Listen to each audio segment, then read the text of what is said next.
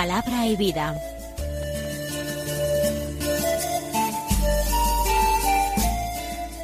Con el padre Manuel Horta desde Sevilla.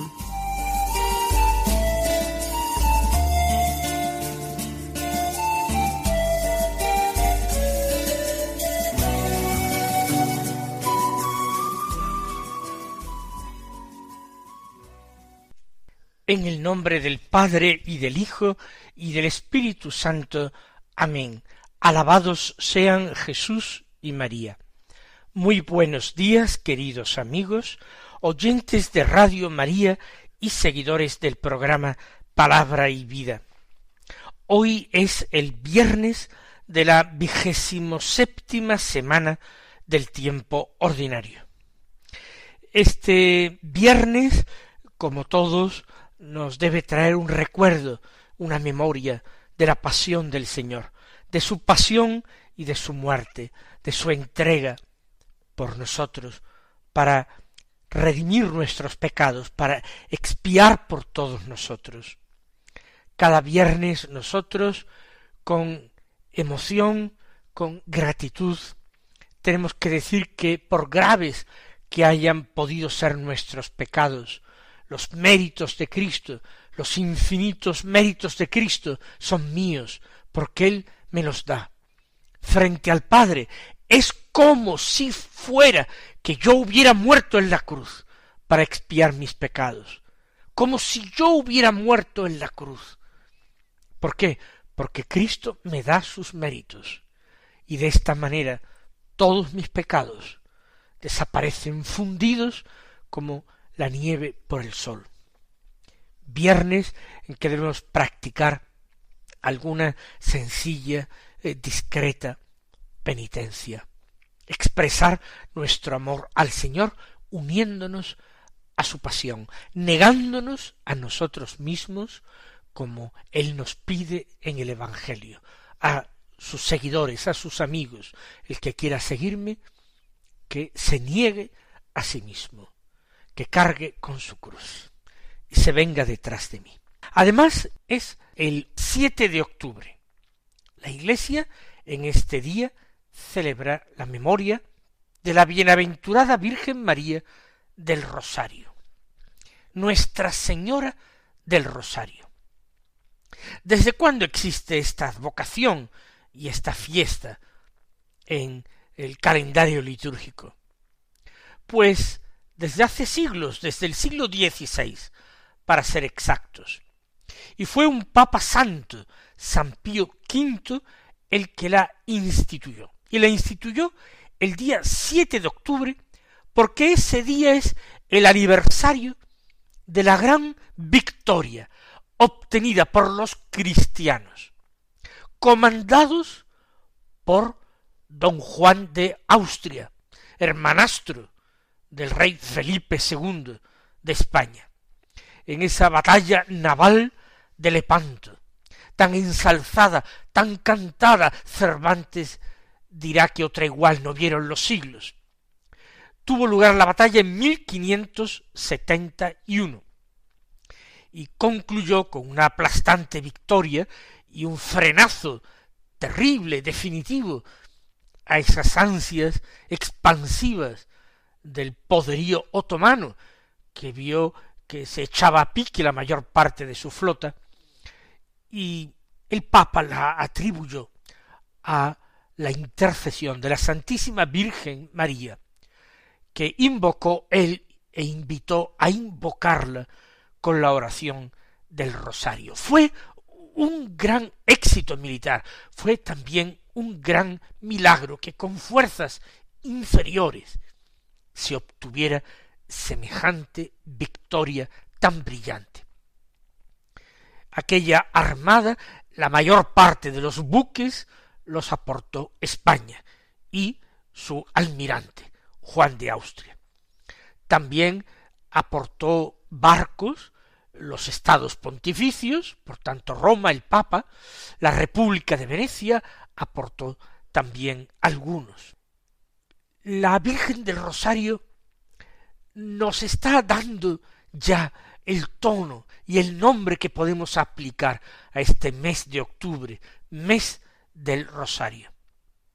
Una oración sencilla, compuesta sólo de Padre Nuestros y de Ave Marías, pero unida a esa consideración, más que una meditación, una consideración de los misterios de la vida de Cristo, misterios del Señor y de la Virgen María, y que nos introducen de una forma muy sencilla y connatural en el misterio de Cristo. Esta es la memoria, memoria obligatoria que hoy debemos celebrar de la Virgen del Rosario. Vamos a escuchar nosotros ahora la palabra de Dios que se proclama en este viernes. Seguimos con la lectura del Evangelio de San Lucas, del capítulo once, hoy los versículos quince al veintiséis que dicen así.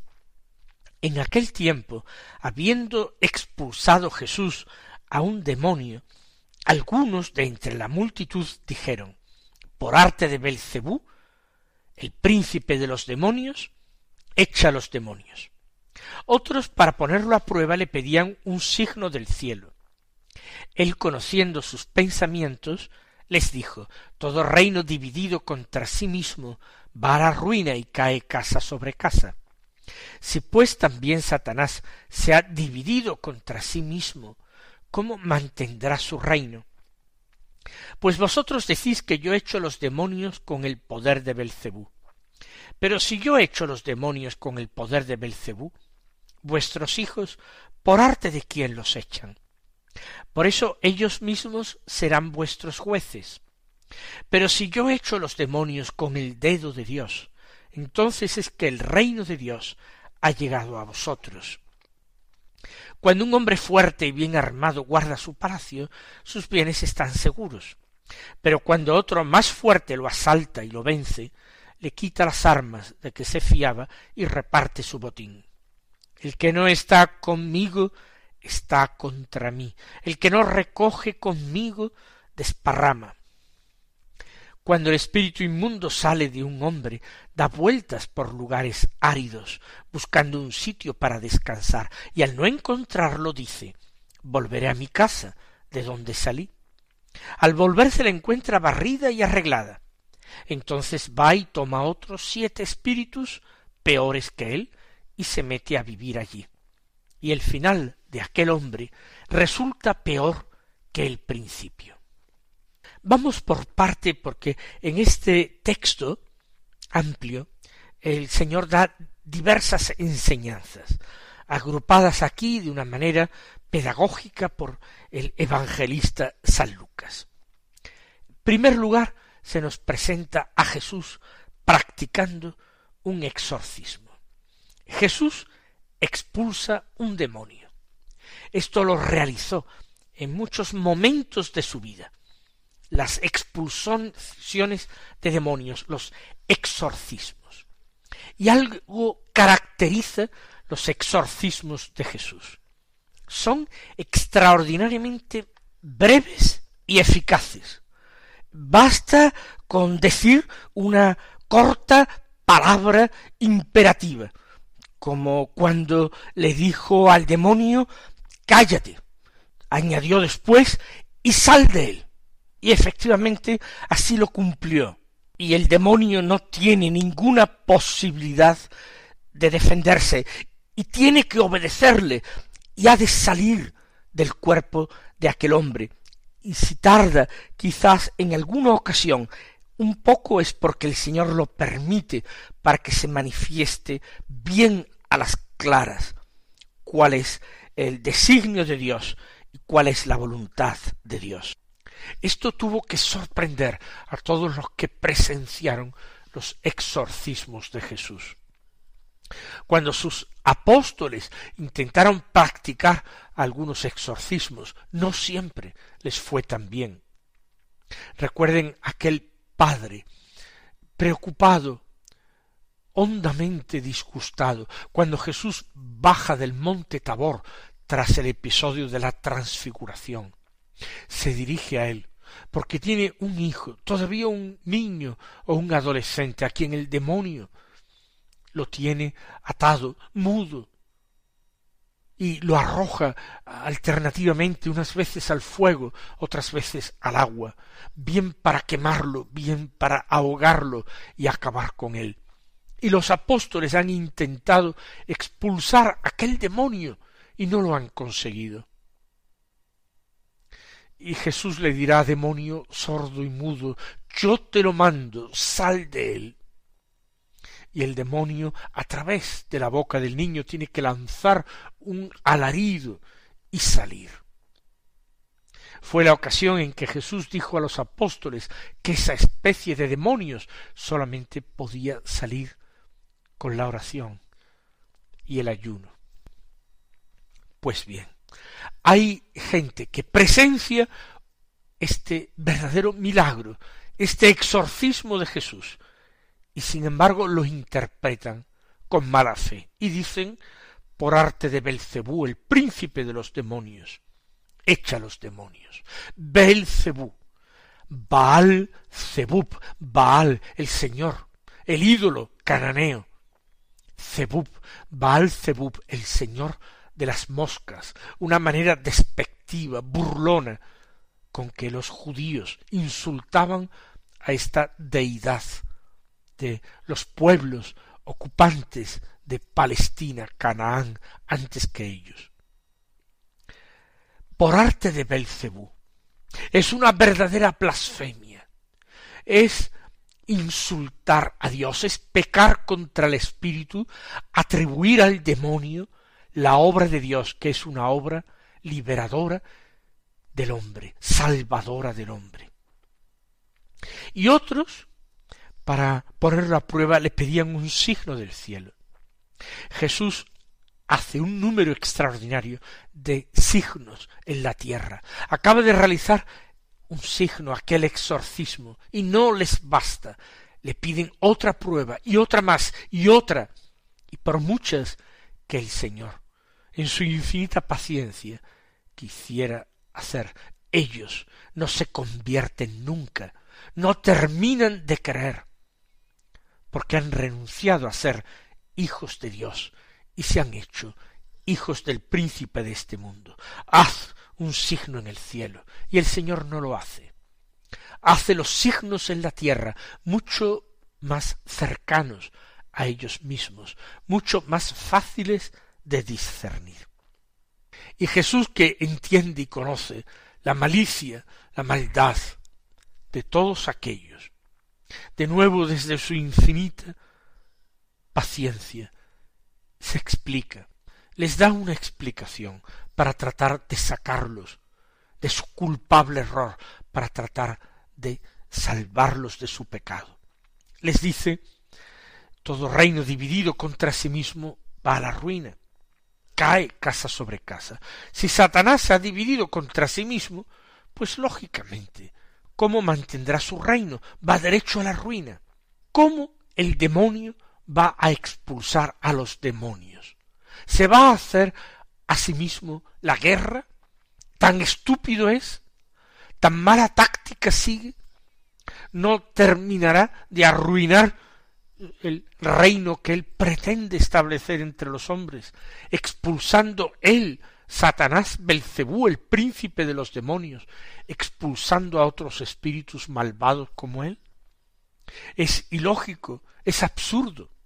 Más aún, Jesús añade otra argumentación, otra prueba.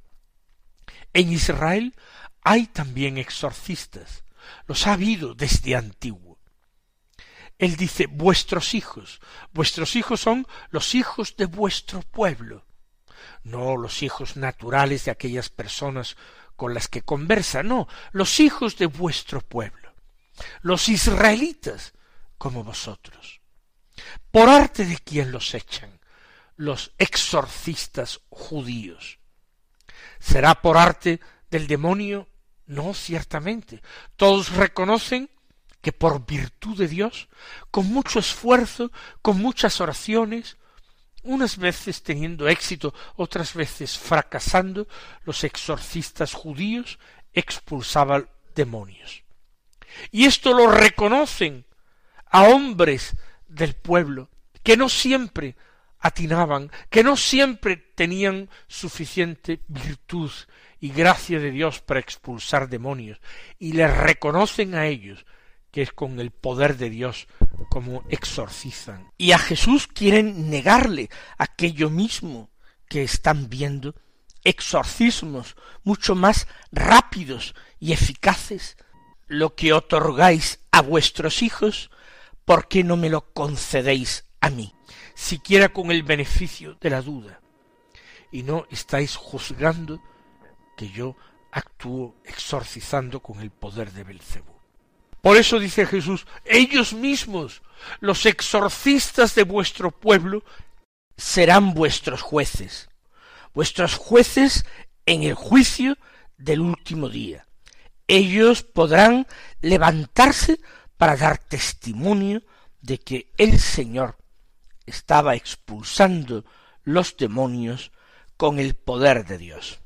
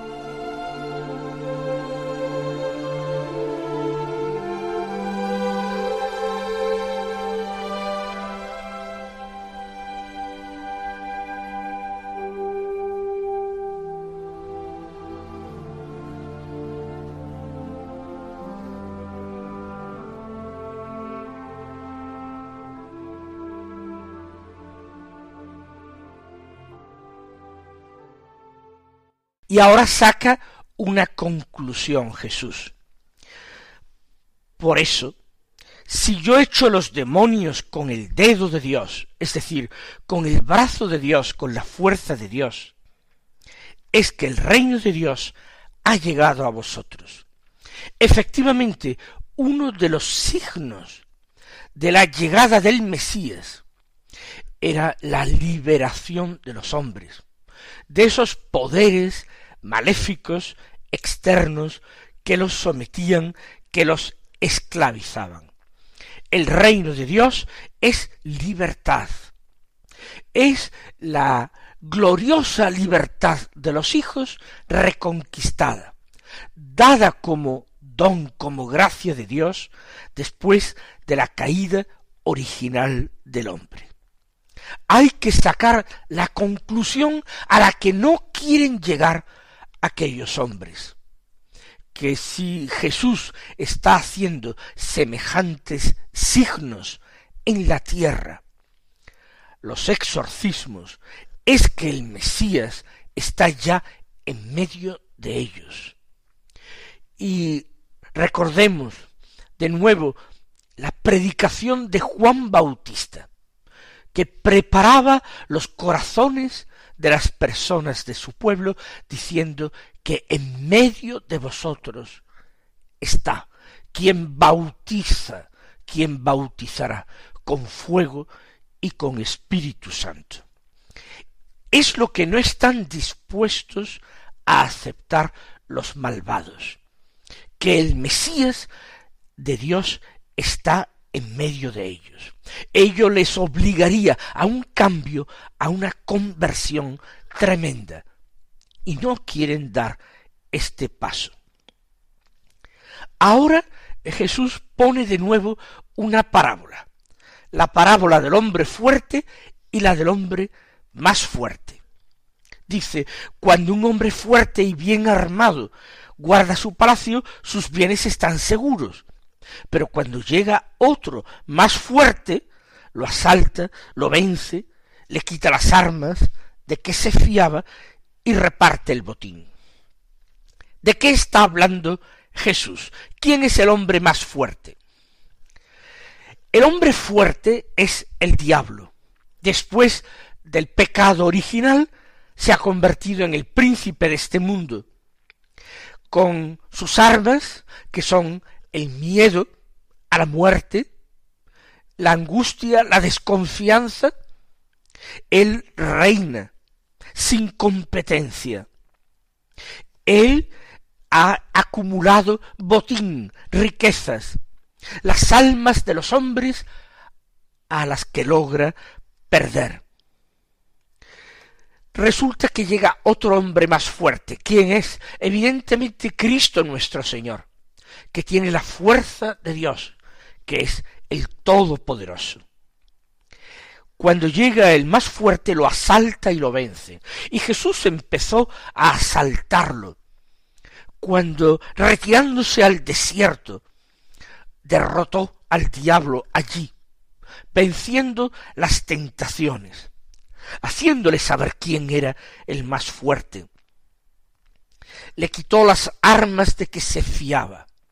Asumiendo él mismo la muerte, venció la muerte, y con la esperanza de la resurrección, derrotó para siempre el miedo y la angustia de los hombres, regalando por gracia una vida que es la vida eterna y feliz con Dios.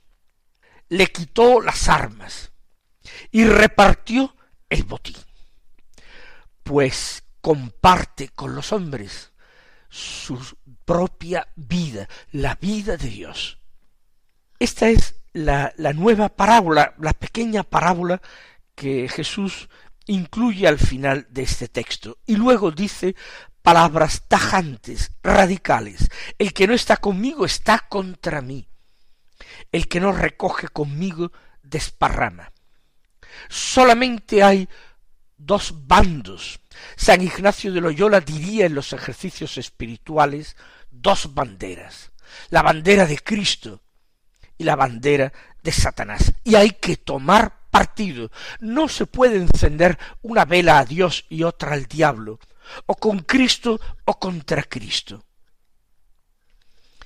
El Señor termina diciendo también una táctica del espíritu inmundo. Dice que cuando sale de un hombre da vueltas por lugares áridos, buscando dónde descansar y al no encontrarlo se dice volveré a mi casa de donde salí. La encuentra barrida y arreglada, y toma otros siete espíritus peores y se mete a vivir allí, siendo el final de aquel hombre peor que el principio. ¿Y esto qué quiere decir?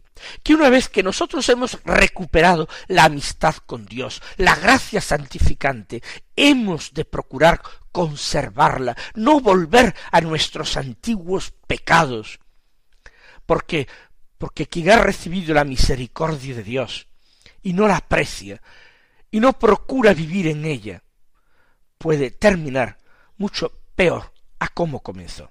Mis queridos hermanos, que el Señor os colme de sus bendiciones y hasta mañana si Dios quiere.